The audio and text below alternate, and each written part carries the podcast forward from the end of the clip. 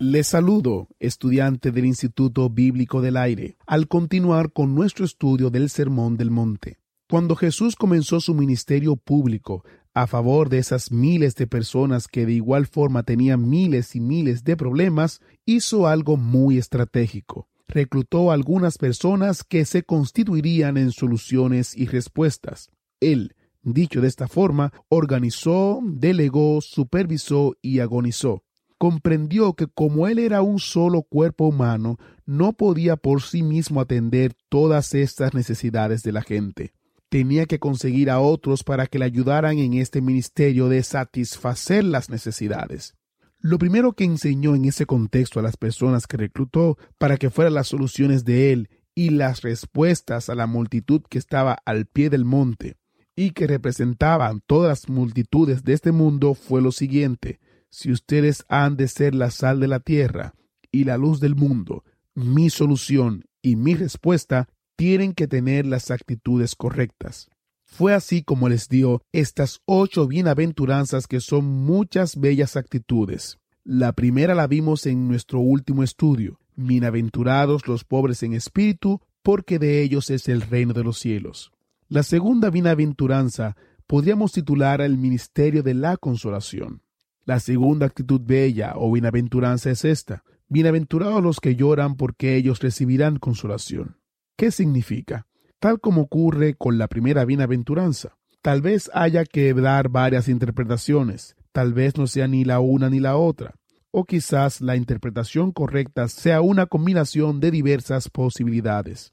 El apóstol Pablo nos dice en 2 de Corintios capítulo 1 que él había pasado por tiempos muy difíciles en Asia él dijo, aún perdimos la esperanza de conservar la vida. Y sigue diciendo esta porción bíblica, pero tuvimos en nosotros mismos sentencia de muerte para que no confiásemos en nosotros mismos sino en Dios. Pero el asunto no se detuvo allí, pues el relato paulino nos afirma con claridad que experimentaron una consolación que solo vino como producto de su relación con Dios. Esa consolación llegó a ser la fuente de su solución y respuesta. Por otro lado, las aflicciones fueron muy útiles, pues al encontrar la respuesta, estuvieron capacitados para guiar a otras personas afligidas con problemas sin importar el tipo de dificultad, porque pudieron indicarles el consuelo que ellos recibieron cuando estaban adoloridos y atribulados. Alguien ha dicho que un evangelista es un mendigo que le dice a otro dónde está el pan. Bueno, si eso es cierto, este ministro de consolación es una persona afligida que le dice a otra persona afligida dónde puede encontrar consolación. El consuelo se halla en Dios.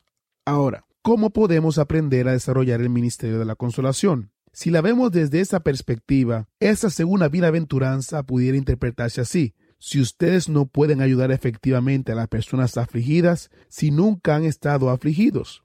Por tanto, bienaventurados los que lloran, porque ellos recibirán consolación.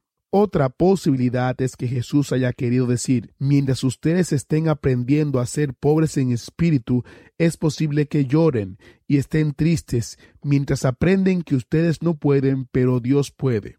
Claro que sí, es posible. ¿Cómo nos enseña Dios en la primera actitud bella, yo no puedo, pero Dios puede? Probablemente a través del fracaso de muchos fracasos y algunas veces el fracaso nos lleva hasta el punto de lamentar, de llorar. Alguien ha sugerido que las bienaventuranzas se nos ofrecen en pares, así que bienaventurados los pobres en espíritu y bienaventurados los que lloran. Forman un par de bellas actitudes. Algunos sugieren el siguiente significado. Mientras usted aprende a ser pobre en espíritu, todo ese fracaso que le lleva a enseñar a decir que no puede, sino que Dios sí puede, es muy probable que a la vez le produzca mucho lamento y lloro. Por ejemplo, Pedro salió a la oscuridad y lloró amargamente. Pensemos también en el ejemplo de Moisés cuando tuvo que ir al otro lado del desierto y permanecer allí durante cuarenta años. Probablemente él se lamentaba y lloraba a causa del fracaso que había experimentado en Egipto, cuando trató de usar su propia fuerza para liberaros de Israel, y por ello mató a un capataz egipcio. Aún pudiera haber otro significado. Bienaventurados los que lloran porque ellos recibirán consolación. Salomón, el hombre más sabio que jamás haya vivido, dijo en Eclesiastés capítulo 7 versículos 2, 4, 12 y 14 lo siguiente. Mejor es ir a la casa del luto que a la casa del banquete, porque aquello es el fin de todos los hombres, y el que vive lo pondrá en su corazón. El corazón de los sabios está en la casa del luto, mas el corazón de los insensatos en la casa que hay alegría. En el día del bien goza del bien, y en el día de la adversidad considera. Dios hizo tanto lo uno como lo otro. Mira la obra de Dios. Se debe disfrutar el día de la prosperidad y se debe aceptar el día de la adversidad. Si usted considera la obra de Dios, probablemente llegará a la conclusión de que Dios hizo lo uno y lo otro. Hay algo bueno en el llanto. Parece que Salomón quiere decir esto. Su sistema de valores concuerda más con el sistema de valores de Dios cuando usted está en un funeral que cuando está en un banquete. Así que es mejor ir a la casa del luto que a la casa del banquete. Porque cuando usted va a la casa del luto, es decir, a un funeral, comprende que ese es el fin de la vida y que así va a terminar usted. Como ser viviente, usted haría bien en tomar este asunto en serio. El hecho es que cuando usted llora, sus valores concuerdan más con los valores de Dios y esto a su vez lo puede conducir a la convicción de que lo eterno vale más que lo temporal, lo invisible vale más que lo visible, lo espiritual vale más que lo físico. El hombre espiritual, nos dice la Biblia, es la parte interna que tenemos nosotros y va a vivir en estado eterno para siempre en algún lugar. Usted piensa en esas cosas cuando llora, pero no piense en aquellas cosas cuando va a una fiesta, por supuesto. Ahora consideremos algunos pasos para hallar consolación en la ficción. El pastor Woodward nos cuenta que como pastor él ofició en muchos funerales. Con frecuencia basaba sus mensajes para el funeral la segunda bienaventuranza. Bienaventurados los que lloran porque ellos recibirán consolación.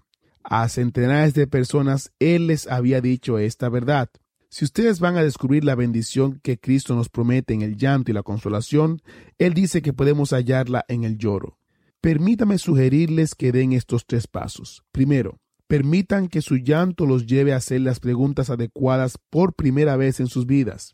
Muchas personas pasan por la vida sin hacerse las preguntas apropiadas. Job es un ejemplo de esto. Él tuvo una experiencia de dolor, perdió diez hijos y todas las posesiones que tenía e inclusive su salud.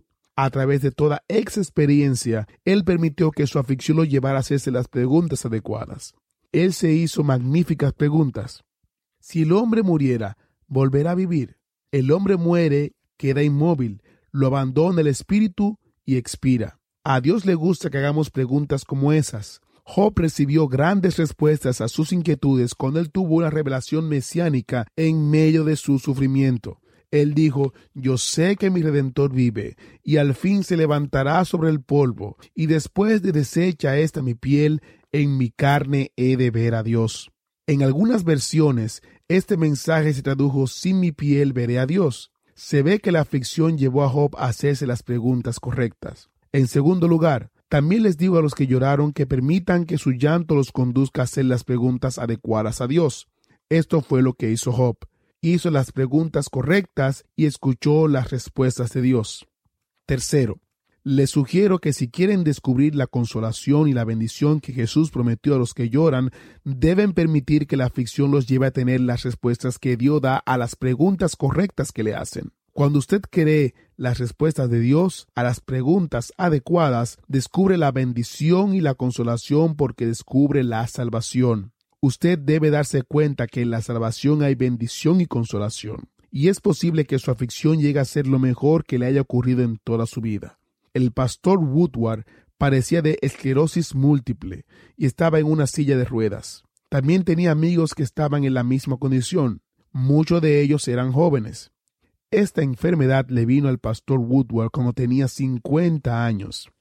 Es más fácil aceptar estos problemas cuando uno está entre 50 y 60 años que cuando se está entre 20 y 30 años, pero es común que la persona sea afectada por esta enfermedad en la tercera década de su vida.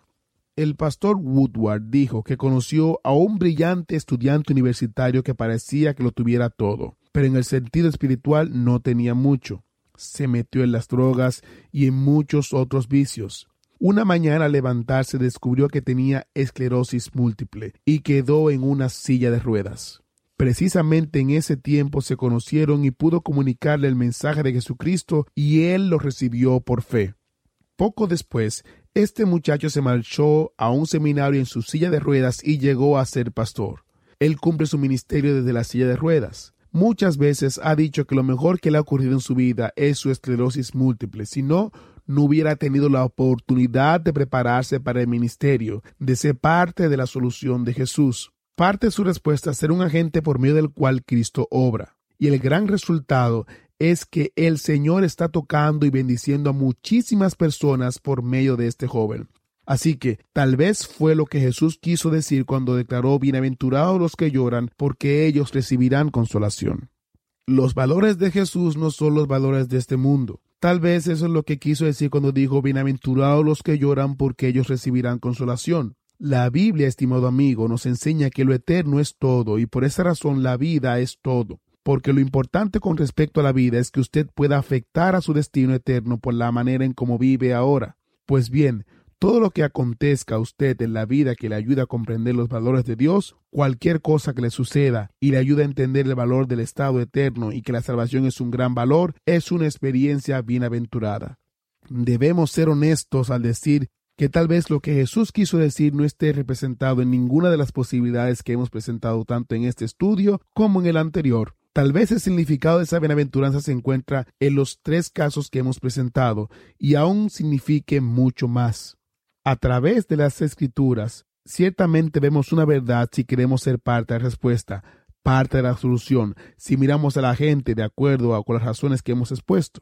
Es probable que nos vengan deseos de llorar y afligirnos. Por medio de nuestro llanto, de nuestra aflicción, ver la realidad y hacernos las preguntas apropiadas, y por el hecho de que hemos experimentado la salvación en nuestras vidas, podemos servir como instrumento para la salvación de otras personas. En conclusión, lo que Jesús dio a entender cuando dijo Bienaventurados los que lloran porque ellos recibirán consolación fue lo siguiente, Bienaventurados los que mientras aprenden que son pobres en espíritu y la diferencia entre lo que ellos pueden hacer y lo que Dios puede hacer, lloran y se afligen porque finalmente descubrirán la bendición, descubrirán la consolación y servirán de canales para que otros puedan recibir esa bendición. De esta manera serán instrumentos, canales que yo puedo hacer por medio de ellos. La siguiente bienaventuranza se refiere a lo que queremos. Bienaventurados los mansos porque ellos recibirán la tierra por heredad. ¿Qué es mansedumbre? La mansedumbre es tal vez la bienaventuranza más mal entendida y mal aplicada. La mansedumbre, por ejemplo, no es debilidad como muchas personas creen. Muchas personas perciben a Jesús como una persona mansa y débil, pero esa no es la mansedumbre. Si usted llega a conocer al hombre de Cristo Jesús, comprenderá que él no fue manso en el sentido que no fue un hombre débil. El Antiguo Testamento nos dice que Moisés era el hombre más manso de la tierra. ¿Significa eso que fue débil? No, por supuesto que no. Él no fue débil por el hecho de que fue manso. La palabra mansedumbre se entiende mejor cuando la ilustramos como un caballo domado. Pensamos en un potro fuerte y brioso que no ha sido domado los expertos toman a un caballo salvaje y por medio de muchos métodos y prácticas que se han desarrollado a través de los años, llegan a ponerle las riendas, el freno en la boca y la montura. Después de mucha doma, los entrenadores llegan al punto de que el caballo acepta las riendas, el freno, la montura y el jinete que está sobre ella. Cuando el caballo está domado, también se dice que está manso. Cuando el pastor Woodward solía montar a caballo, dice que siempre preguntaba si el animal era dócil. Esta es otra palabra que se usa en vez de manso. Cuando preguntaba si el caballo brilloso era manso, él no quería decir que era débil. Lo que quería saber era si el animal respondía al freno, a las riendas, y si entendía que el jinete podía controlar. El apóstol Pablo nos da una gran ilustración de mansedumbre por medio de su experiencia de conversión en el camino de Damasco. Este relato se encuentra en el capítulo 9 de los Hechos. En los primeros días de la iglesia y del esparcimiento del Evangelio, él se manifestó celoso en la persecución de la iglesia por el hecho de que era un ardiente fariseo. Vio al cristianismo como un movimiento que amenazaba al judaísmo. Pertenecía a un partido religioso que preservaba la pureza de la fe judía ortodoxa. Mostró un gran celo en erradicar este movimiento que amenazaba a la ortodoxia judía no se conformó con perseguir a los cristianos en el lugar donde vivía en Jerusalén y Judea. Incluso buscó cartas de recomendación para perseguir a la gente que seguía este nuevo camino en Siria. Precisamente iba hacia allá con órdenes de arrestar a los cristianos cuando tuvo un encuentro frontal con el Cristo resucitado. Antes de entrar a Damasco, la capital de Siria, se le apareció el Señor Jesucristo. Esta fue la experiencia cumbre de su vida. ¿Recuerda usted lo que dijo el Señor cuando iba camino a Damasco? Saulo, Saulo, ¿por qué me persigues? Dura cosa te es dar cosas contra el aguijón. Estas palabras las podemos parafrasear de la siguiente manera. Es muy difícil que te rebeles contra el freno. ¿Por qué rechazas el freno?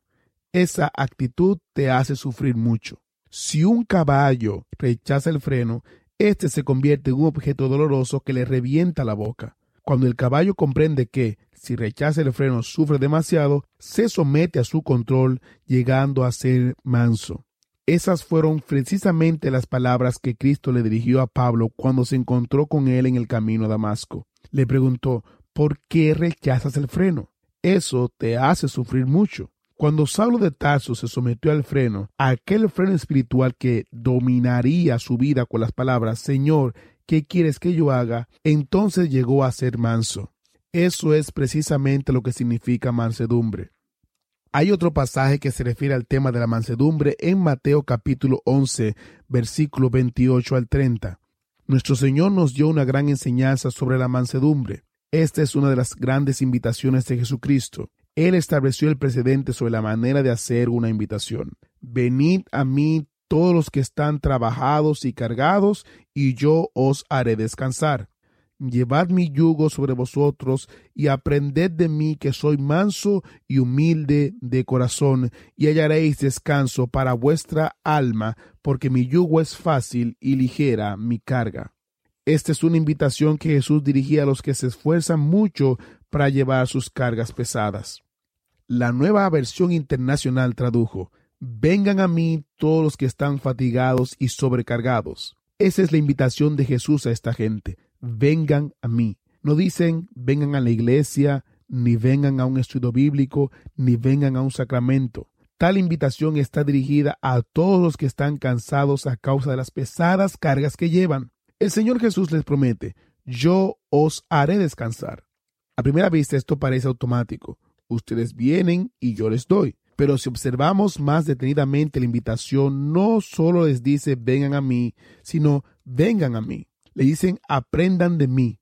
Lo que quiere decir a estos que están cansados y trabajados es que aprendan algo de la carga de Él. Yo también tengo una carga, dice Cristo, pero es liviana. Esto me parece sorprendente. Él tenía sobre sus hombros el peso del mundo. Todos nosotros nos descarriamos como ovejas, cada cual se apartó por su camino, mas Jehová cargó en él el pecado de todos nosotros. Eso lo dijo Isaías. Pablo dijo, al que no conoció pecado, por nosotros lo hizo pecado, para que nosotros fuésemos hechos justicia de Dios en él. Él tomó sobre sí mismo los pecados de todo el mundo, y esa es una verdadera carga. Sin embargo, él dice, aprendan algo con respecto a mi carga que es ligera. Y luego dice, aprendan algo con respecto a mi corazón, yo soy manso y humilde de corazón. Usted estará de acuerdo conmigo en que siendo Cristo el Rey de Reyes, Señor de Señores, Dios Todopoderoso, Él no era débil. Si Él se atribuye a sí mismo mansedumbre, ¿eso no quiere decir entonces que la mansedumbre es una debilidad? La mansedumbre es una bienaventuranza. Ser manso entonces significa estar bajo el dominio del Espíritu Santo. Jesús estaba controlado por el Espíritu Santo, totalmente sometido a la voluntad del Padre. Por el hecho de que siempre estuvo controlado por el Espíritu Santo, pudo decir, siempre hago lo que le agrada a mi Padre. Cuando una persona es mansa, no es para que sintamos lástima de ella. No. Hemos compartido algunas ideas de lo que no es la mansedumbre, pero ¿qué es en realidad ser manso? En nuestro próximo estudio vamos a concluir con esta bienaventuranza y con estas ideas. Trate usted de encontrar la respuesta a lo que es la mansedumbre.